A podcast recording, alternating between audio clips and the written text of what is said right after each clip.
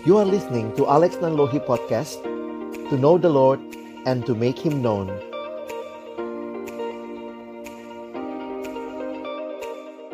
Mari sebelum kita membaca merenungkan firman Tuhan Kita bersatu di dalam doa, kita berdoa. Bapa yang ada di dalam surga Pemilik hidup kami, kekasih jiwa kami Kembali kami bersyukur buat kesempatan indah yang Tuhan berikan bagi kami bersekutu memuji, memuliakan namamu, dan juga tiba waktunya bagi kami untuk mendengarkan firman-Mu. Kami akan membuka firman-Mu, kami mohon ya Tuhan, ketika kami membuka firman-Mu, bukalah juga hati kami, jadikanlah hati kami seperti tanah yang baik, supaya ketika benih firman Tuhan ditaburkan boleh sungguh-sungguh berakar, bertumbuh, dan juga berbuah nyata di dalam hidup kami. Berkati hambamu yang menyampaikan dan setiap kami yang mendengar, Tuhan tolonglah kami semua. Agar kami bukan hanya menjadi pendengar-pendengar firman yang setia, tapi mampukan dengan kuasa dari rohmu yang kudus, kami dimampukan menjadi pelaku-pelaku firman-Mu di dalam hidup kami. Inilah kerinduan doa kami. Di dalam nama Tuhan Yesus Kristus kami menyerahkan pemberitaan firman-Mu. Amin. Shalom, Bapak Ibu, saudara yang dikasihi Tuhan. Tama-tama saya bersyukur boleh melayani pada siang hari ini. Shalom, Pak, Bu, terima kasih. Kesempatan ini jadi kesempatan yang indah tentunya karena di tengah situasi yang mungkin masih sulit buat kita bertemu, tapi Tuhan memungkinkan kita melalui teknologi seperti ini malah bisa berkumpul dari berbagai tempat yang jauh dan dekat. Dan ini yang saya rindukan kita terus bertumbuh di dalam firman apa pun situasi yang kita alami. Nah, saya menyiapkan satu presentasi bagi kita uh, siang hari ini sesuai dengan tema yang diberikan kepada saya berhikmat di era disrupsi, ya, disrupsi atau disruption. Bapak Ibu Saudara yang dikasihi Tuhan, saya mungkin tidak akan membahas mendalam tentang disrupsinya karena uh, aspek yang saya mau angkat adalah sisi firman Tuhannya tapi saya ingin mengajak Bapak Ibu coba nanti melihat ya, mungkin banyak juga um, entah bisa ikut webinar atau mungkin juga uh, Bapak Ibu ada di bidang telekomunikasi, di bidang IT yang tentunya sudah memahami atau ada seminar-seminar yang diberikan untuk memperlengkapi Bapak Ibu melihat era disrupsi ini. Nah, saya ingin mengajak kita melihat bahwa ada hal yang terus terjadi di sekitar kita yaitu perubahan, ya. Next slide. Kita melihat ada perubahan zaman yang penuh dinamika dan ini bukan hanya lokal di satu daerah, tapi di berbagai tempat di dunia. Sehingga misalnya kalau bicara millennial generation, ini ada perubahan yang terjadi. Next slide, kita melihat juga ada shifting generation. Nah, mungkin kita juga Uh, melihat ini begitu ya. Kalau orang-orang marketing atau orang-orang yang produk design sudah tahu ya, ini mau disasar nih untuk untuk usia berapa kira-kira begitu ya. Sehingga kita melihat ada setiap generasi dengan kebutuhan-kebutuhan yang berbeda-beda. Belum lagi di Indonesia ada lagi tambahan next slide kita dapat bonus demografi. Saya pikir kalau Bapak Ibu yang marketing mah udah udah paham lalu mulai menyusun bahwa ke depan ini banyak pengguna uh, produk-produk kita adalah anak anak muda usia produktif itu 15 sampai 64 tahun itu akan mencapai 70% dari total jumlah penduduk. Dan ini hal-hal yang saya pikir uh, real dekat dengan kita sehingga ketika misalnya orang bicara disruption, saya pikir ini semuanya terkait ya. Nah, saya angkat dari um, tulisan Pak Renard Kasali yang biasanya jadi rujukan. Next slide. Sebenarnya apa sih disruption itu? Disruption sebenarnya dalam bahasa Inggris kalau kita lihat dalam arti kamus, disruption artinya uh, pengganggu begitu ya atau ancaman atau ada satu uh, satu hal yang terjadi yang mengancam begitu ya atau mungkin membuat perubahan seperti itu. Nah, tetapi dalam um, definisi yang saya kutip ini atau mungkin pemahaman yang dia gambarkan, disruption adalah inovasi. Inilah inovasi yang akan menggantikan seluruh sistem lama dengan cara-cara baru. Disruption berpotensi dikatakan mematikan pemain-pemain lama dengan yang baru. Dan ini kita udah lihat begitu ya realitanya disruption menggantikan teknologi lama yang serba, serba fisik dengan digital yang menghasilkan sesuatu yang benar-benar baru dan lebih efisien juga lebih bermanfaat. Dalam bukunya Pak Renard Kasali memberikan banyak contoh ya yang terjadi di dalam era disrupsi ini di mana hal hal-hal yang mungkin pemain lama itu mulai kolaps begitu ya. Next slide. Jadi orang mulai berpikir dengan cara yang baru ya. Meninggalkan cara yang lama dan di sinilah saya pikir dengan berbagai istilah mungkin kita mendengar juga istilah berikut next slide uh, revolusi industri terjadi. Ya ini juga yang digambarkan industri dari 1.0 lalu 2.0 3.0 sampai 4.0 Uh, saya nggak bahas ini gitu ya karena uh, pasti bapak ibu adalah ahli dalam bidang ini dalam situasi pekerjaan yang bapak ibu geluti tetapi sampai presiden kita next slide mengatakan saya titip hati-hati, kita jangan ketinggalan, kita jangan ditinggal. Nah, ini uh, industri 4.0 ini memang sangat menjadi diskusi yang uh, marak belakangan. Next slide. Secara khusus memang dengan internet. Dan Bapak Ibu termasuk orang-orang yang memprovide itu begitu ya. Internet itu kehadirannya begitu cepat di era ini. Bayangkan di tahun ini saja atau mungkin data tahun lalu itu kurang lebih 64% penduduk Indonesia sudah punya akses kepada internet. Jadi uh, perubahan pasti tidak tidak tidak terelakkan dan saya pikir Bapak Ibu memegang pangsa pasar yang lumayan besar begitu ya dalam hal ini. Nah, dampaknya next slide. Nah, ini ada beberapa hal yang digambarkan. McKinsey misalnya Global Institute mengatakan sebanyak 400 juta sampai 800 juta orang harus mencari pekerjaan baru karena otomatisasi digantikan oleh mesin. Dan uh, Bambang Brojonegoro memasuki revolusi industri 4.0 Indonesia akan kehilangan ini di Indonesia aja kehilangan 50 juta peluang kerja.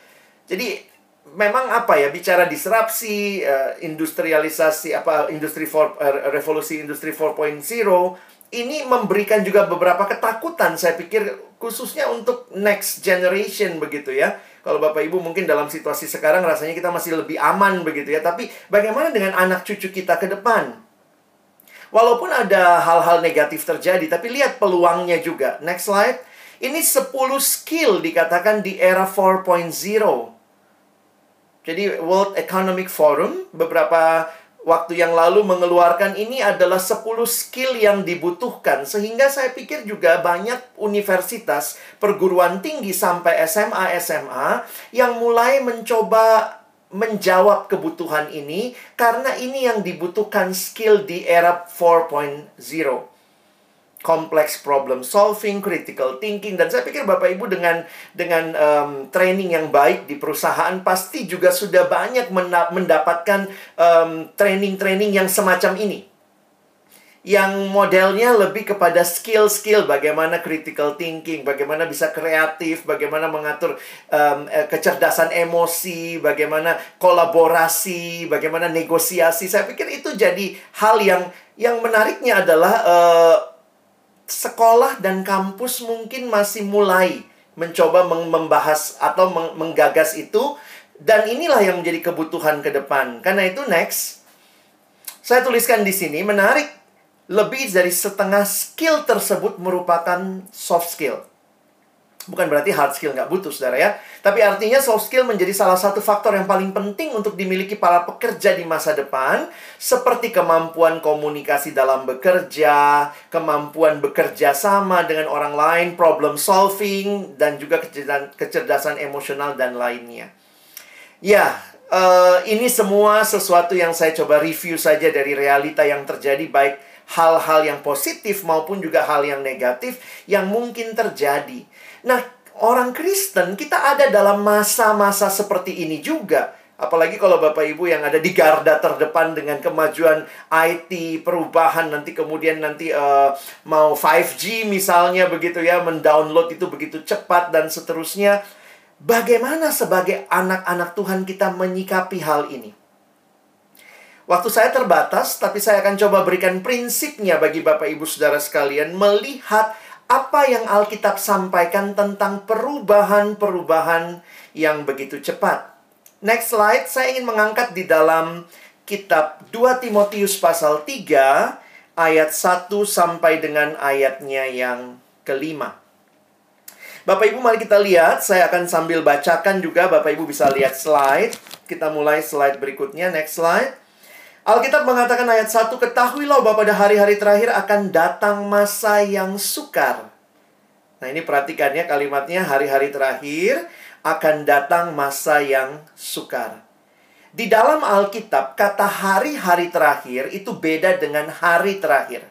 Lihat ada dua istilah, last days itu diterjemahkan hari-hari terakhir, bentuknya plural. Lalu juga ada yang disebut last day, yang bentuknya singular, the single day. Kalau bicara hari terakhir, maka itu bicara yang kita biasa orang awam mengertinya itu kiamat. Atau yang disebut dalam bahasa teologi parosia. Kristus datang kedua kali, akhir dari semuanya. Tetapi kalau Alkitab bicara tentang last days, maka itu adalah sebuah kurun waktu dari Yesus datang pertama kali sampai nanti dia datang kedua kali. Kurun waktu ini di dalam Alkitab disebut sebagai the last days. Jadi menarik ya. Yesus datang pertama kali sampai nanti dia datang kedua kali. Jadi sebenarnya Paulus yang menulis surat 2 Timotius, Paulus sedang ada di last days. Timotius yang terima surat ini pun sedang ada dalam last days, hari-hari terakhir. Dan kita yang hidup sekarang pun sedang ada di dalam last days. Nah, ini cara mengertinya ya. Sehingga nanti Bapak Ibu bisa memperhatikan yang disampaikan oleh Paulus dalam ayat 2 sampai ayat yang keempat itu bukanlah nubuat. Tetapi sesuatu yang terjadi di dalam last days dan itu sudah terjadi dari zaman Paulus, zaman Timotius, sampai zaman kita sekarang. This is not a prophecy. This is what the situation of our culture. Karena itu saya mengangkat bagian ini untuk mengajak kita melihat apa sih yang terjadi di dalam the last days.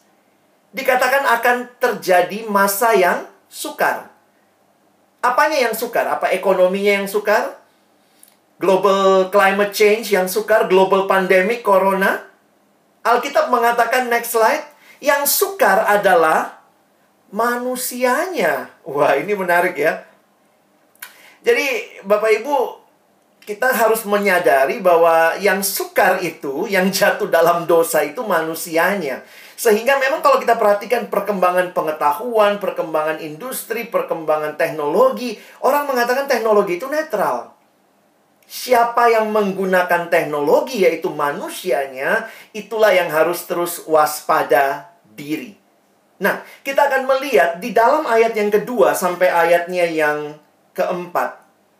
Next slide, Bapak Ibu lihat, saya menuliskan ini ayatnya persis itu. Bapak Ibu bisa lihat ada 19 ciri manusia akhir zaman yang Paulus sampaikan akan mencintai dirinya sendiri, menjadi hamba uang, membual, menyombongkan diri, menjadi pemfitnah, mereka akan berontak terhadap orang tua, tidak tahu berterima kasih, tidak mempedulikan agama, tidak tahu mengasihi, tidak mau berdamai, tidak suka menjelekkan orang, tidak dapat mengekang diri, garang, tidak suka yang baik, suka mengkhianat, tidak berpikir panjang, berlagak tahu, lebih menuruti hawa nafsu daripada menuruti Allah.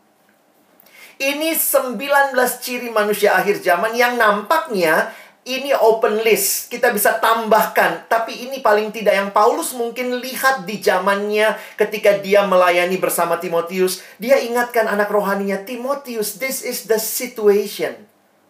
Dan kita bisa tambahkan lagi, tentu dengan setiap generasi yang terjadi makin berkembang, makin banyak kejahatan manusia akhir zaman adalah manusia yang seperti dengan ciri-ciri ini. Tetapi saya ingin mengajak kita memperhatikan bahwa ada hal yang menarik yang saya garis bawahi yang menjadi ciri utama. Tentu ada 19 ciri, tapi kalau Bapak Ibu perhatikan, nah ini kita coba lihat sebentar kalau kita PA dengan mendalam, kita akan menemukan bagian berikut. Next slide. Bapak Ibu lihat sebenarnya di dalam bahasa aslinya kata yang pertama itu yang saya buat warna kuning, manusia akan mencintai dirinya sendiri. Jadi sebenarnya yang dipakai adalah kata cinta di situ ya, itu pas. Mencintai dirinya sendiri. dan menjadi hamba uang. Nah, sebenarnya kata hamba uang itu juga dalam bahasa aslinya disebut kata cinta, muncul kata cinta di situ.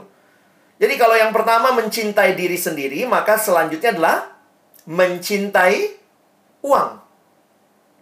Nanti kalau Bapak Ibu pakai Alkitab bahasa Inggris lebih kelihatan karena ada empat kali kata cinta itu muncul. Nah, termasuk paling bawah, paling bawah itu menuruti hawa nafsu. Terjemahan yang lebih literal mengatakan mencintai hawa nafsu dan yang terakhir mencintai Allah.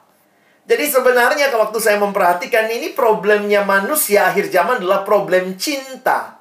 Di mana kita taruh cinta kita? Next slide. Nanti kalau Bapak Ibu perhatikan dalam terjemahan Alkitab bahasa Inggris misalnya New International Version menggunakan kata lovers semua. Lovers of themselves, lovers of money, lovers of pleasures, and lovers of God. Jadi waktu saya memperhatikan inilah realita manusia akhir zaman, manusia yang sedang mencintai banyak hal. Pertanyaannya, apakah ada Allah dalam list mereka? Ada tapi bukan nomor satu. Ada Allah, ada tuh menuruti Allah. Karena itu kalau kita lihat situasinya, manusia pun kalau lihat sekarang keagamaan juga kelihatan berkembang. Orang mencari uh, spiritualitas yang mendalam. Tetapi ini yang diingatkan oleh Alkitab. Saya melihat bahwa empat ciri ini seperti me, apa ya 19 ciri tadi, dua di atas, dua di bawah, mengapit 15 ciri yang lain yang sebenarnya akarnya semua ini. Akarnya cinta diri, cinta uang, cinta nafsu, dan cinta Allah. Pada saat yang sama mau mencintai Allah, tapi ternyata telah mencintai hal yang lain lebih daripada Allah. Dan lebih mengerikannya, perhatikan ayat yang kelima. Perhatikan sebentar. Next slide. Ini di dalam gereja atau di luar gereja? Kadang-kadang kita pikir, wow itu pasti di luar gereja pak, ngeri banget. Tapi lihat kalimatnya. Secara lahiriah mereka menjalankan ibadah mereka. Ini orang-orang yang ada bahkan di dalam gereja. Tapi pada hakikatnya, kata, kata Paulus, mereka memungkiri kekuatannya. Jadi ternyata yang terjadi adalah superficialitas, kemunafikan hanya di permukaan.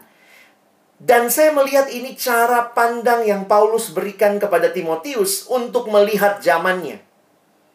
Dan muncul satu respon di bagian bawah. Next slide. Bagaimana menghadapinya? Bagaimana responnya? Muncul, jauhilah mereka itu. Timotius diminta untuk menjauhi mereka itu. Bukan berarti Timotius kamu keluar dari situ. Timotius waktu itu lagi melayani di Efesus. Paulus bukan bilang tinggalkan Efesus. Udah nggak usah layani mereka. Tapi yang Paulus mau sampaikan adalah jauhilah perilaku mereka. Kamu ada di sana. Kamu lihat bahkan di dalam gereja umat Tuhan ada orang-orang yang cinta nafsu, cinta diri, cinta uang, tapi engkau hadir di situ bukan mengikuti apa yang mereka lakukan, tetapi kamu ikut Allah. Bapak Ibu Saudara yang dikasih Tuhan, saya mau ambil perspektif Paulus ini untuk kita melihat zaman kita.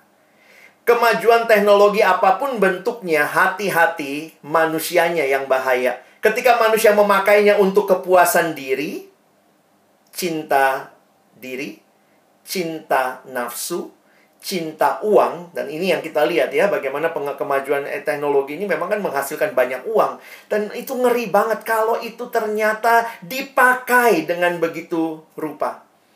Jadi bagaimana bertahan di tengah perubahan ini? Sebenarnya kalau kita lanjutkan saya nggak masuk ke bagian ini tapi Bapak Ibu bisa lihat slide berikut. Perhatikan ada tiga hal yang Paulus ingatkan kepada Timotius. Bagaimana bertahan di tengah situasi zaman yang seperti itu, tapi sebenarnya akarnya sama, cinta diri, cinta uang, cinta nafsu, lalu mau cinta Allah, padahal nggak serius gitu ya. Pentingnya punya komunitas. Pasal 3 ayat 10 dan 11. Paulus mengingatkan pentingnya kitab suci. Kamu mesti punya pegangan. Ini semua berubah. Yang nggak berubah apa? Harus ada pegangan, yaitu kitab suci. Dan Bagaimana kamu punya identitas? Kamu itu manusia kepunyaan Allah, bukan manusia kepunyaan dunia yang Tuhan sampaikan kepada Paulus. Sehingga Bapak Ibu Saudara, secara khusus saya pikir pembahasan kita sangat sangat kontekstual di tengah-tengah Bapak Ibu adalah orang-orang yang ada di dalam dunia IT, dunia telekomunikasi.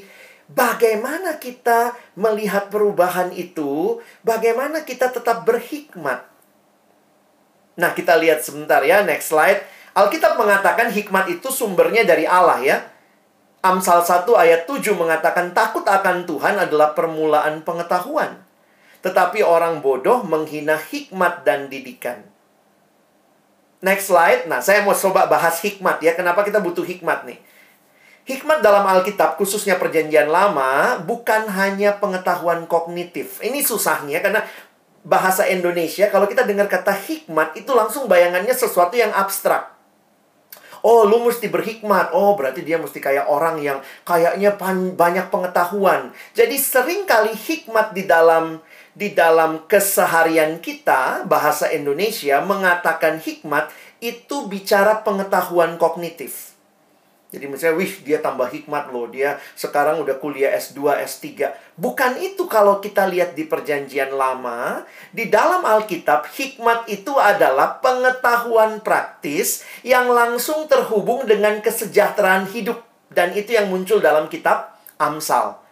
Jadi, apa sih contohnya hikmat? Bagaimana berteman, bagaimana bekerja, jangan malas, belajarlah sama semut. Jadi hikmat itu bukan sesuatu yang abstrak, tetapi sesuatu praktek keseharian. Karena itu saya menyimpulkannya begini, next slide. Kalau Bapak Ibu baca kitab hikmat akan menemukan gitu ya. Dalam arti luas, hikmat di dalam Alkitab lebih bersifat skill, kemampuan atau keterampilan untuk hidup, seni menjalani hidup baik. Bapak Ibu, ada satu hal yang saya pikir menarik ya. Tadi dalam era yang disrupsi 4.0, kita diminta untuk makin ngerti soft skill, ya. Bagaimana skill bernegosiasi, bagaimana skill berkomunikasi. Ya ampun, itu persis yang Alkitab sampaikan berkaitan dengan hikmat. Adalah keterampilan untuk hidup. Seni menjalani hidup baik. Bukan berarti kita nggak butuh pengetahuan. Kita butuh pengetahuan, tetapi pengetahuan tidak men... orang yang berpengetahuan. Nah, ini dengar kalimatnya ya. Orang yang ber, ber, berpengetahuan belum tentu memiliki hikmat. Saya ulangi ya. Orang yang berpengetahuan belum tentu memiliki hikmat. Tetapi orang yang berhikmat pasti memiliki pengetahuan. Berarti apa? Tidak cukup hanya punya pengetahuan. Persis seperti kebutuhan generasi 4.0 ini ya. Kita nggak cukup punya, ya saya udah S2, S3, tapi bisa kerja nggak? Bisa kerja sama nggak? Bisa mimpin nggak? Bisa bernegosiasi atau tidak? Jadi saya melihat orang yang berpengetahuan harus melatih diri untuk memiliki hikmat. Next slide. Wisdom is important because it will help you make decision. Make decisions in everyday life. It will help you win at life, but failing to get wisdom will wreck your life. Jadi um, hikmat Alkitab mengatakan begini. Jadi Bapak Ibu bisa perhatikan ya. Hikmat itu adalah punya pengetahuan. Terus kemudian lihat ada Allah karena awal mulanya dari Allah, maka pengetahuan situasi dan Allah yang memimpin ketika ini dikombinasikan dan kita bisa ambil keputusan yang tepat dalam hidup, orang itu disebut berhikmat. Saya ulangi ya. Orang yang berhikmat ada sisi pengetahuannya, ada sisi situasi yang dia lihat di depannya, dan ada kehadiran Allah. Dan ketika ketiga hal ini dikombinasikan dan dia kemudian mengambil keputusan yang tepat, itulah yang disebut orang yang berhikmat. Nah, Alkitab mengatakan tentang hikmat berikut ini. Next next slide. Karena Tuhanlah yang memberikan hikmat dari mulutnya datang pengetahuan dan kepandaian. Menarik nih kalau kalimatnya all wisdom comes from the Lord. Jadi kenapa ya kita sering kali menemukan istilah ini? Next slide Bapak Ibu lihat. Kadang-kadang kita ketemu istilah ini ya hikmat Allah dengan hikmat manusia. Loh, gimana dikaitkan dengan ayat tadi yang mengatakan semua hikmat dari Tuhan? Next slide. Saya tuliskan begini untuk kita memahami ya. Allah adalah sumber segala sesuatu karena hikmat karena itu hikmat berasal dari Allah. Nah, kalau ada kalimat hikmat Allah dan hikmat manusia, ini bukanlah menunjukkan dua sumber hikmat. Bukan. Melainkan ini menunjukkan kedekatan orang yang berhikmat tersebut. Contoh, next slide. Manusia memiliki kemampuan berpikir dengan otaknya. Namun, apa yang ada yang memakai pikirannya untuk memuliakan Allah, tapi tidak sedikit juga yang justru men menista Allah dengan pikirannya.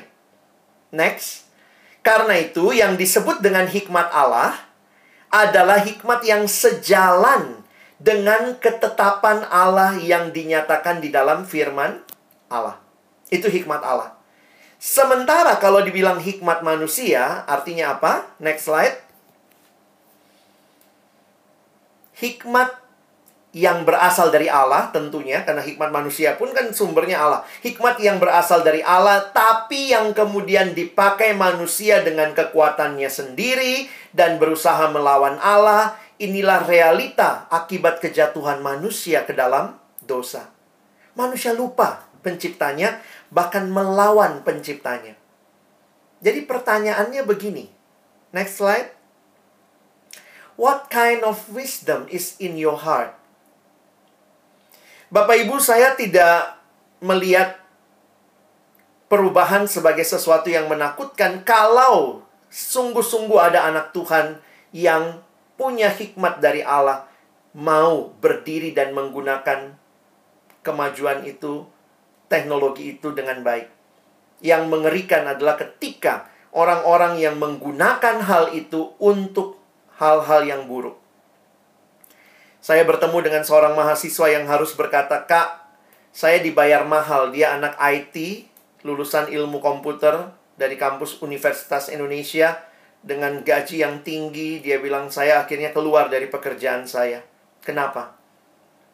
Dia bilang, "Saya ternyata menemukan mereka pakai ilmu saya untuk dipakai judi, judi pacuan kuda."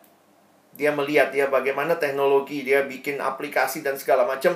Ternyata kemudian itu dipakai untuk judi kuda, kira-kira begitu. Jadi waktu saya perhatikan, iya ya, ada orang-orang yang tahu hikmat itu bicara saya punya pengetahuan tapi saya tahu Allah hadir sehingga saya tidak hanya pakai pengetahuan saya mencapai apa yang saya mau yang penting saya dapat banyak uang tapi saya bisa memutuskan saya tidak mau menggunakan itu untuk merusak orang untuk membuat orang jadi terjebak pada judi dan seterusnya. Sehingga dalam situasi seperti ini, pertanyaannya hikmat apa?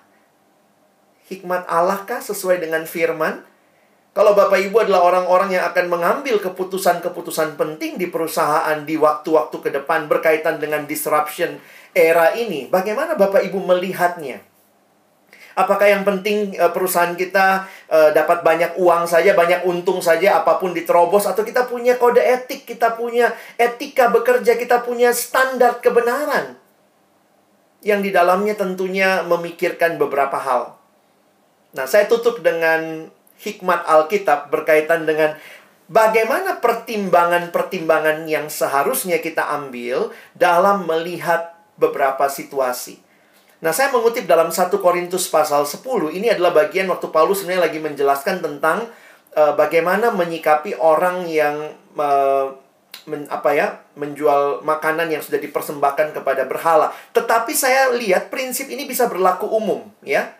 Coba kita lihat beberapa hal. Next slide. Bapak Ibu, mari terus bertanya dalam dalam kita menggunakan ataupun nanti mengambil keputusan untuk ke depan dalam era yang makin maju katanya secara manusiawi 1 Korintus 10 ayat 23 mengatakan segala sesuatu diperbolehkan. Paulus bilang gitu ya. Benar tapi bukan segala sesuatu berguna. Segala sesuatu diperbolehkan. Benar kata Paulus tapi bukan segala sesuatu membangun. Nah Lihat yang saya buat warna orange di situ, Bapak Ibu dalam hikmat Tuhan, biarlah kita berpikir tentang kegunaan juga lebih daripada sekedar profit. Ini berguna nggak? Ini membangun orang atau tidak? Sehingga kalau saya tahu ini mungkin hanya ini ini nggak ada masalah kok, boleh-boleh aja. Tapi bagaimana? Saya harus mengatakan jangan sampai kita melanggar prinsip-prinsip ini. Bergunakah? Yang berguna itu apakah membangun orang? Sehingga kita langsung bisa alarm kita bunyi waktu kita kita lakukan ini aja lah uangnya banyak nih untungnya banyak. Oh no tidak. Itu nggak berguna itu nggak membangun. Next slide. 1 Korintus 10 ayat 24 ini sebenarnya semua di 1 Korintus ya. 1 Korintus 10 jangan seorang pun mencari keuntungannya sendiri tetapi hendaklah tiap-tiap orang mencari keuntungan orang lain. Tidak mudah loh hidup bagi sesama kalau manusia dalam dosa itu hidup bagi dirinya sendiri Manusia dalam dosa itu terikat pada dirinya, titiriri, mati-matian untuk diri sendiri.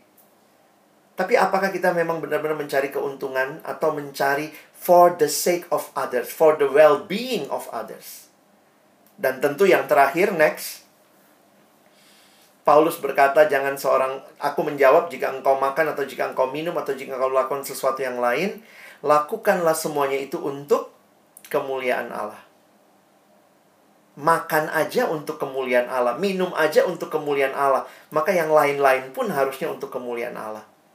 Bapak Ibu saya tidak bisa meramalkan, Bapak Ibu mungkin lebih tahu era disrupsi ini akan seperti apa, peluangnya bagaimana, dampak ekonominya seperti apa, tapi kiranya dengan hikmat dari Tuhan, kalau di Telkomsel ada anak-anak Tuhan yang duduk di tampuk kepemimpinan, orang-orang yang akan mengambil keputusan penting untuk hajat hidup orang banyak, kiranya Tuhan menolong kita adalah orang-orang yang dipimpin oleh Tuhan dalam hikmat yang daripada Tuhan. Tidak sekadar berbicara kemajuan, tetapi juga berbicara apakah ini sesuai kehendak Tuhan. Apakah ini di dalam masih bagian firman Tuhan. Bagaimana meresponi zaman? Saya tutup dengan slide ini. Next slide. Ah, ini tips-tips praktis saja. Jaga integritas kita. Makanya kita mesti rajin baca firman Tuhan, Bapak Ibu ya.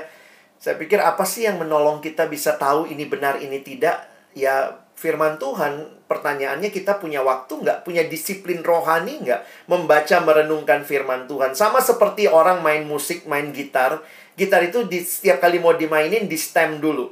Tiap kali mau dimainin di stem dulu. Saya pikir kalau kita rajin membaca firman Tuhan itu seperti sedang nyetem hidup kita gitu ya. Ini udah mulai fals nih nadanya. Ayo balikin lagi ke firman Tuhan. Makanya setiap kali biarlah hari demi hari firman Tuhan memenuhi hidup kita. Jaga integritas kita. Benahi dan persiapkan mindset kita untuk melihat peluang tentunya tapi bukan kemudian mengorbankan orang lain. Ayo latih kreativitas kita, inovatif, penguasaan teknologi. Saya pikir Bapak Ibu banyak training di kantor yang menolong. Bangun konektivitas, networking. Nah ini kemampuan komunikasi penting. Dan adaptif. Karena apa? Terus berubah ini ya. Saya melayani anak muda, anak remaja, SMA, dan juga kuliah. Saya harus bisa belajar untuk beradaptasi dengan situasi yang ada. Dan ini yang saya pikir uh, mari kita dengan anugerah dari Tuhan bisa sungguh-sungguh melakukan dan melewati era ini dengan baik. Karena bukan hanya era ini. Mungkin setelah era ini datang lagi era yang baru, tapi kiranya setiap kita dipimpin oleh Tuhan, dipimpin oleh firman-Nya. Sehingga kita dalam hikmat Tuhan bisa memutuskan apa yang baik, apa yang benar sesuai kehendak Tuhan. Amin. Mari kita berdoa. Bapak Surgawi, terima kasih buat firman-Mu, terima kasih buat setiap kebenaran yang menyegarkan hati kami di tengah-tengah kami mungkin melihat begitu banyak perubahan dan tantangan. Mungkin kami juga takut Tuhan, kami tidak tahu bagaimana arahnya ke depan bagi anak cucu kami, tapi kami berdoa biarlah hari ini ketika kami belajar dari firman-Mu betapa pentingnya hidup yang berda berdasar, berakar pada firman-Mu. Biarlah kami juga sebagai orang-orang yang bekerja dimampukan oleh Tuhan di tengah situasi perubahan yang terjadi tetap dipimpin oleh hikmatmu. Dan kami sebagai orang tua, biarlah kami tahu yang paling penting yang harus kami wariskan kepada anak-anak kami generasi selanjutnya adalah kebenaran firman yang akan menuntun hidup mereka. Bukan sekadar harta yang banyak yang kami tinggalkan, tetapi pada akhirnya kami lihat firman yang kekal itulah yang akan menolong hidup generasi selanjutnya karena itu tolong kami sebagai orang tua serius dengan kerohanian anak-anak kami. Serius dengan ibadah-ibadah, serius mendorong anak-anak kami beribadah, serius membacakan firman Tuhan waktu mereka masih kecil, mendorong mereka membaca firman Tuhan waktu mereka bertumbuh, melihat kerohanian bukan sambilan bagi hidup mereka, tapi kerohanian menjadi bagian penting untuk pembentukan mereka dan hidup men menapaki masa depan yang ada. Sekali lagi kami bersyukur tolong kami bukan cuma jadi pendengar firman, tapi jadi pelaku-pelaku firman. Dalam nama Yesus kami berdoa. Amin.